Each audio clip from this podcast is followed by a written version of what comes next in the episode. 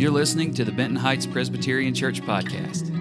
We hope this message brings you encouragement and helps to build your faith in Jesus. We're glad you're here to listen to this message from Pastor Paul. So, how many of you are on social media? You're on Instagram, Twitter, Snapchat, Facebook. And of all those formats, how many total friends do you have? Dozens? Hundreds? Thousands, maybe? Those are your friends? Okay, now brace yourself. I'm going to give you a bit of bad news. I don't think they're really all your friends.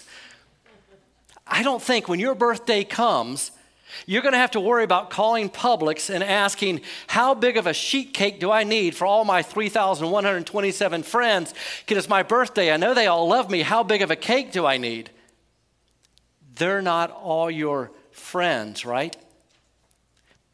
But here's what we've done We've taken the word friendship and the concept of friendship and we've applied it to any and all relationships. And let me just say that friendship takes more commitment than this, right? You're like, no, we're friends. I moved my thumb once. We're friends. Real friendship is more than that. So today I want to talk a little bit about friendship, and it starts with the God of the Bible. The God of the Bible is one God, Father, Son, Holy Spirit. And what that means is that God is a friend group. God is loving and has relationship. And he made us in his image and likeness to have relationships. So we are relational beings by nature. And then the second member of the Trinity, God the Son, enters human history. And he doesn't have a wife, he doesn't have kids, but he picks 12 friends. We call them disciples. That's Jesus' friend group. And one of them was a complete dud. Jesus was a perfect friend. He was a perfect friend of Judas, and he didn't have a good friendship with Judas because Judas wasn't a good friend. A friendship takes two people. But Jesus did also have in that group three that were his nearest and dearest friends. We hear a lot about Peter, James, and John who were with him in special sacred moments when the others didn't have that access. So, just looking at the example of Jesus, we need a relationship with God and we need a relationship with those around us. We can accept that some of those relationships will not end well. And in addition to a larger group of friends, there are those that we pull close to us. Those are the friends who are our nearest and dearest. And if you're looking for one book, actually the best book in the history of the world on friendship, it's called Proverbs. It's in the Old Testament. It's a collection of wisdom sayings, and a lot of them are about relationships. For example, Psalm, I mean, Proverbs 18 24. One who has unreliable friends soon comes to ruin. But there is a friend who sticks closer than a brother. All right, this is the example of Jesus. He's friendly towards all. Crowds of thousands come to see him, but he's friends with a few. And the way this works is that we tend to think that our relationships, all of them, would last an entire lifetime. So, how many of you, you remember back in high school, you were close with some people and maybe not so close anymore? Or uh, have you ever gone back and read your, your yearbook? And when people wrote on the back and were like, hey, best buddy, love you forever, we'll be BFFs. And you're like, who is this? I don't even remember this person. So it's not necessarily one friendship for all seasons of life. He says, however, a friend who sticks closer than a brother. You know who your nearest and dearest friends are because they endure through all seasons of life.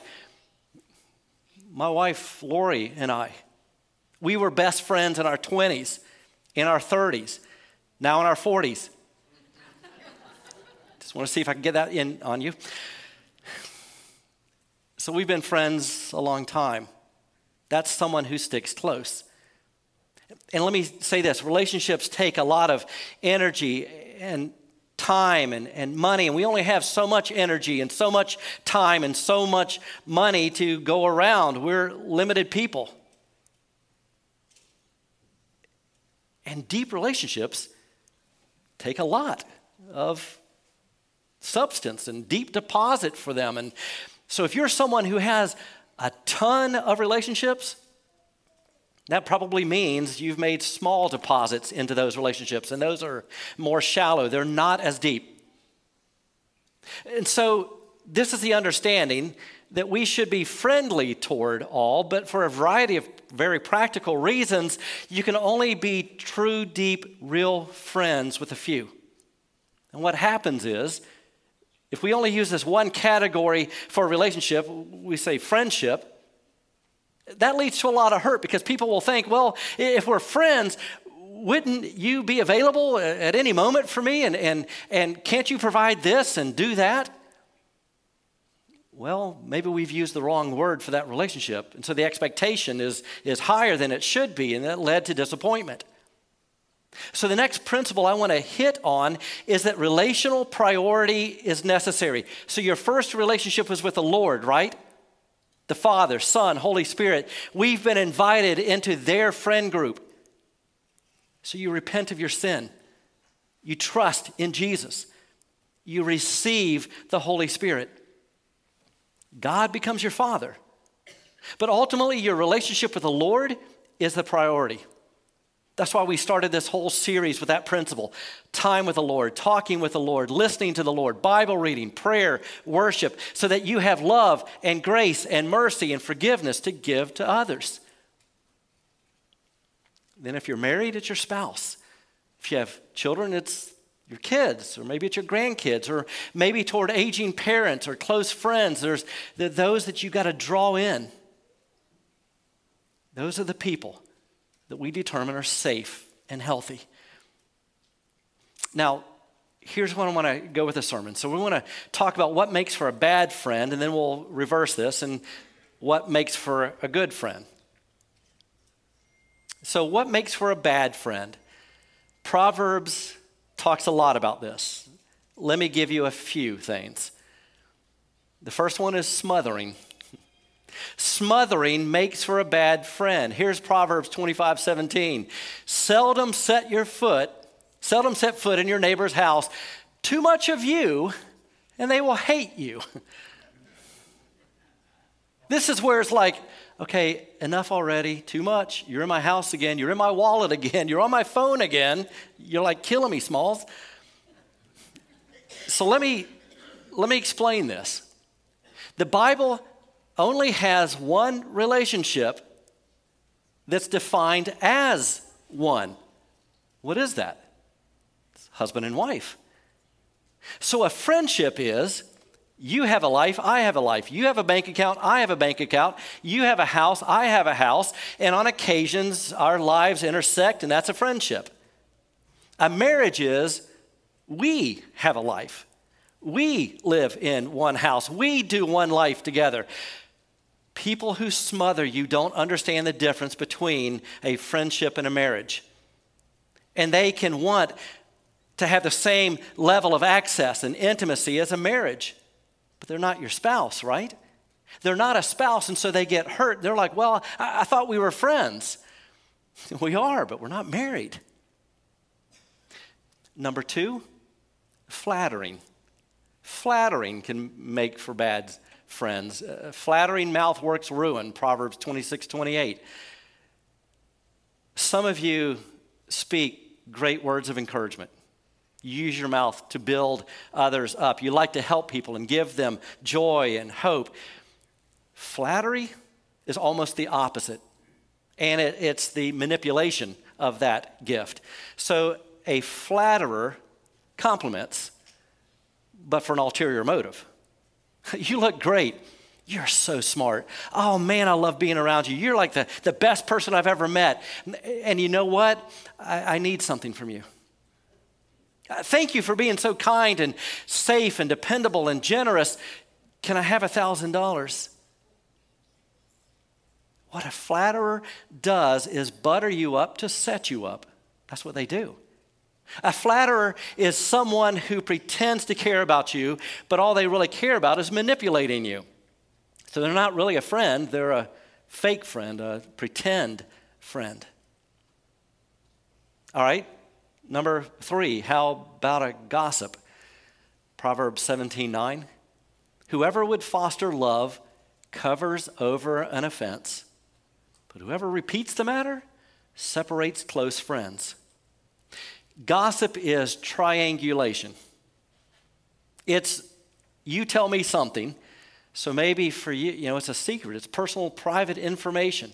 And I'm supposed to be a bank vault and hold on to that information so that we can have a safe relationship. And gossip is where I use that information against you. Oh, you want to know something about this friend? Oh, he told me so and so. And then that becomes an unholy alliance and an ungodly relationship. That's why the Bible talks a lot about gossip and has nothing good to say about busybodies. And let me say this to you, busybodies social media is a terrible tool for you. Just realize if someone said something to you in confidence, it's their news to tell. And then number four, anger makes for a bad friend. Proverbs 22 24. Do not make friends with a hot tempered person. Do not associate with one easily angered. Some of you have learned in relationships that if you're angry, you're grumpy, huh, you can control and manipulate, and people won't ask you for things and they won't confront you. Uh, they won't talk to you because you're just kind of volatile. And that's your way of being stubborn or selfish, or maybe it's your way of becoming domineering, overbearing, high control, and that just leads to fear and threat of punishment. All right, so what makes for a good friend? Well, number one, friendliness. Here's one of the verses we saw earlier, but this is in a different translation. And it says this A man who has friends must himself be friendly. So someone's like, I don't have any friends. Well, why?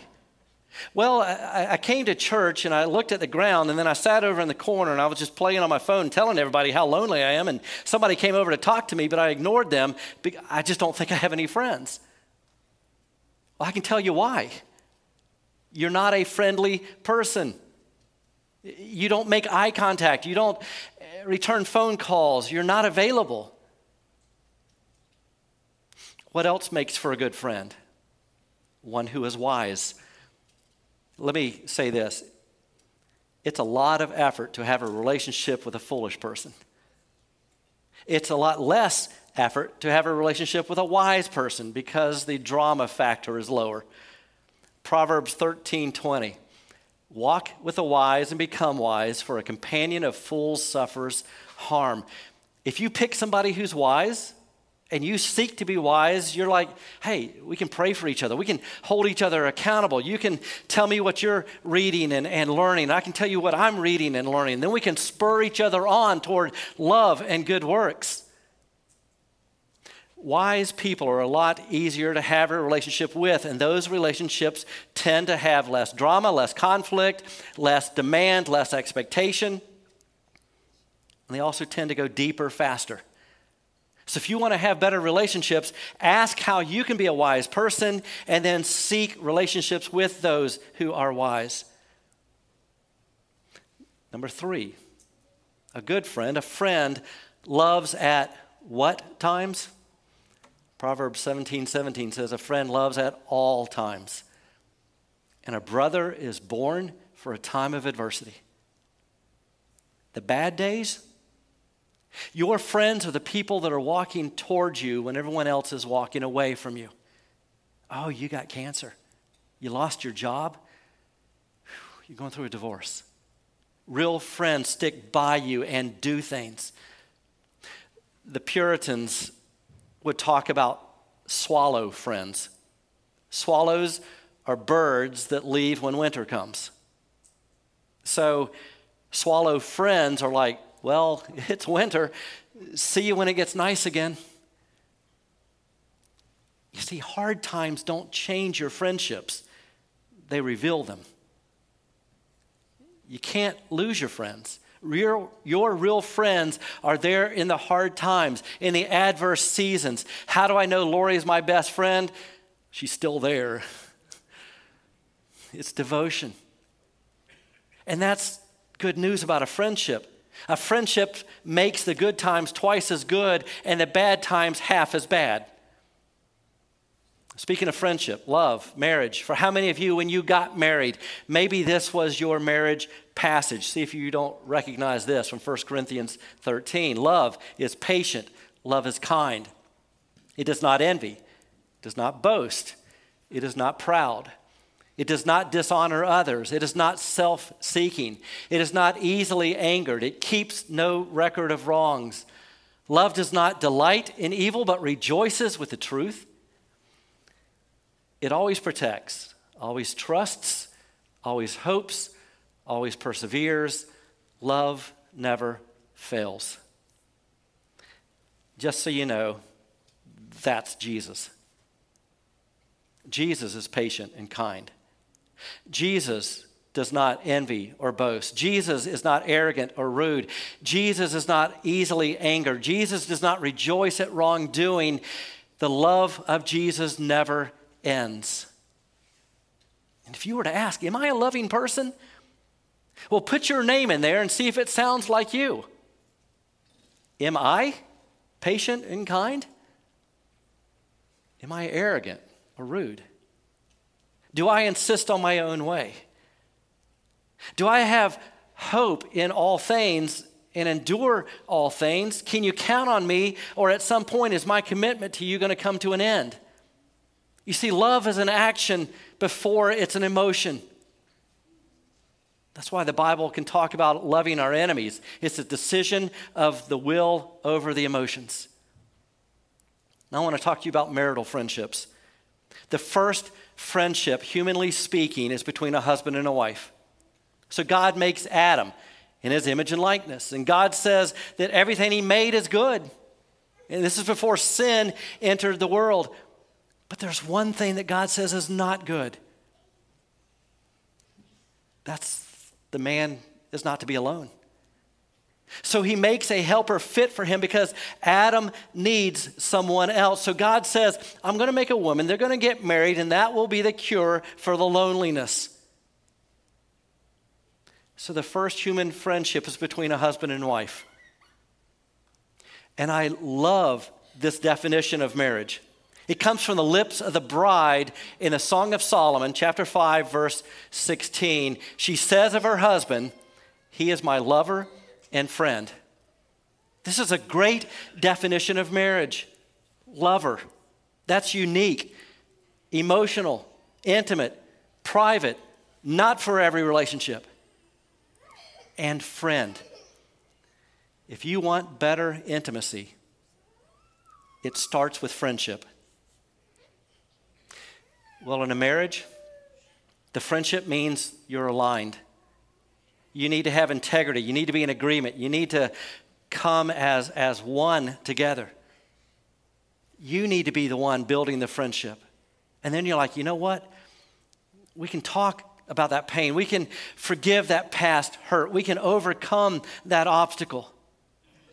So let me share with you three kinds of marriage postures there's back to back, shoulder to shoulder, and face to face.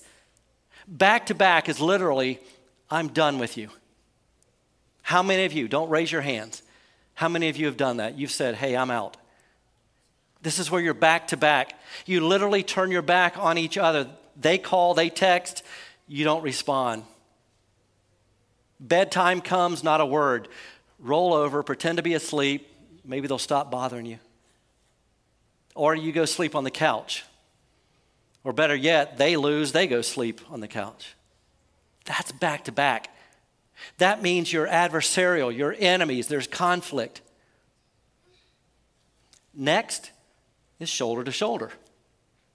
This is where we get a lot of work done. We're coworkers. Now, marriage has a lot of shoulder to shoulder we've got to pay the bills. We've got to get groceries. We've got to raise the kids. We've got to clean the house. We need to serve the Lord. A lot of our work that's got to be done is shoulder to shoulder.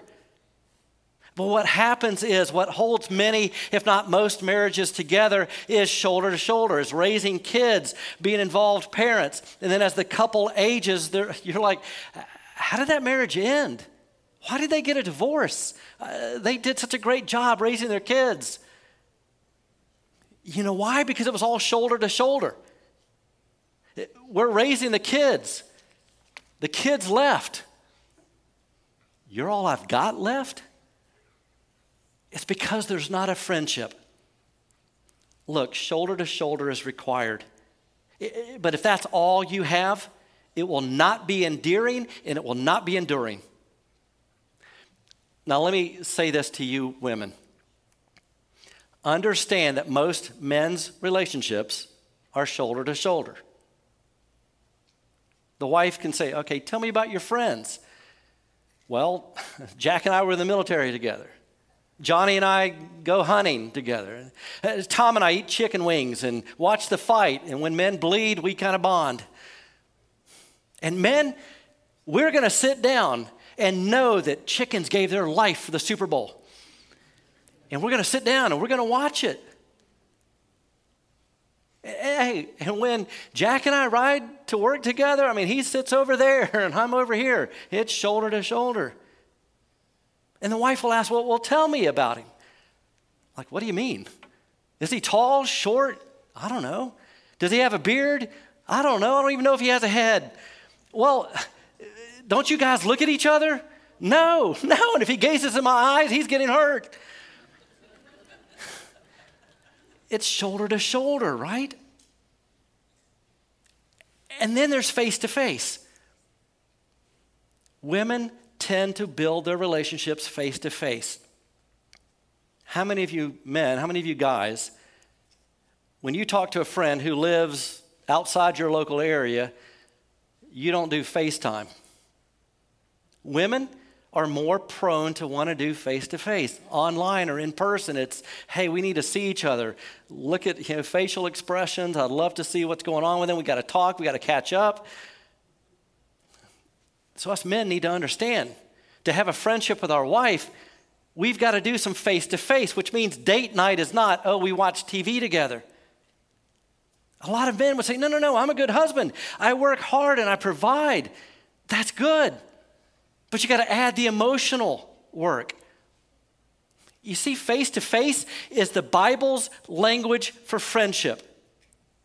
Exodus 33 11 says, The Lord would speak to Moses face to face as one speaks to a friend. And 1 Corinthians 13, that we saw a portion of earlier, goes on to say, One day we will see Jesus face to face. That's the Bible's language for friendship. So let me begin to close with this.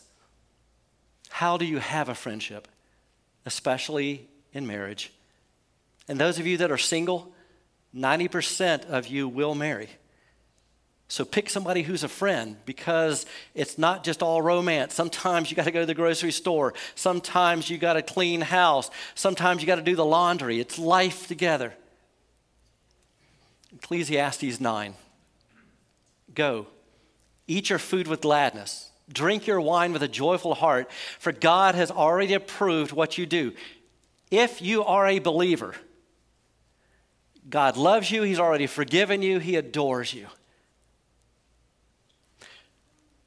Always be clothed in white. That's the Bible's way of saying, repent of your sin, come clean. Repent of your sin. You're forgiven, you're clean, you're righteous in the sight of God. Always anoint your head with oil. That's a symbolism for the power and presence of the Holy Spirit to be at work in your life. Enjoy life. Now, that doesn't mean do whatever you feel like you want to do. It means obey God, do the right thing, walk with a clear conscience, enjoy life. How many of you do not enjoy life? But it's not just enjoy life. I want you to see the rest of this verse.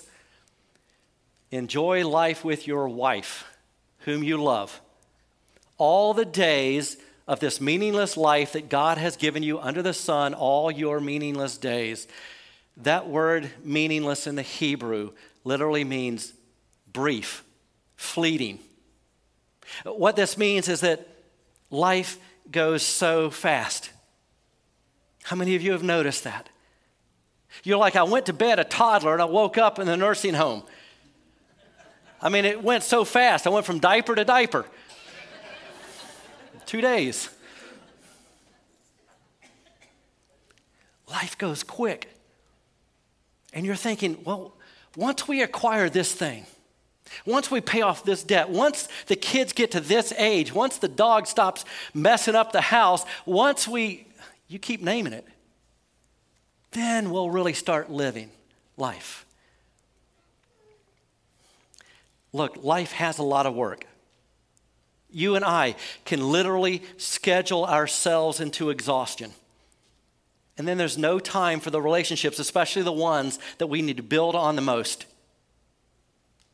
And this sermon is as much for me as anyone. So, just so you know, at some point this fall, I'm going to schedule a weekend off so I can spend more time building on the relationship with my best friend. And I hope you'll do the same. Except not my best friend, you do it with your own. Leave Lori out of this. But you begin to build some away time with your spouse, date nights, so that you can be re energized to do the work of face to face. We hope you enjoyed the message. You can connect with us on Instagram, Facebook, our website, bhpres.org, and subscribe to our YouTube channel to stay up to date on all our latest content.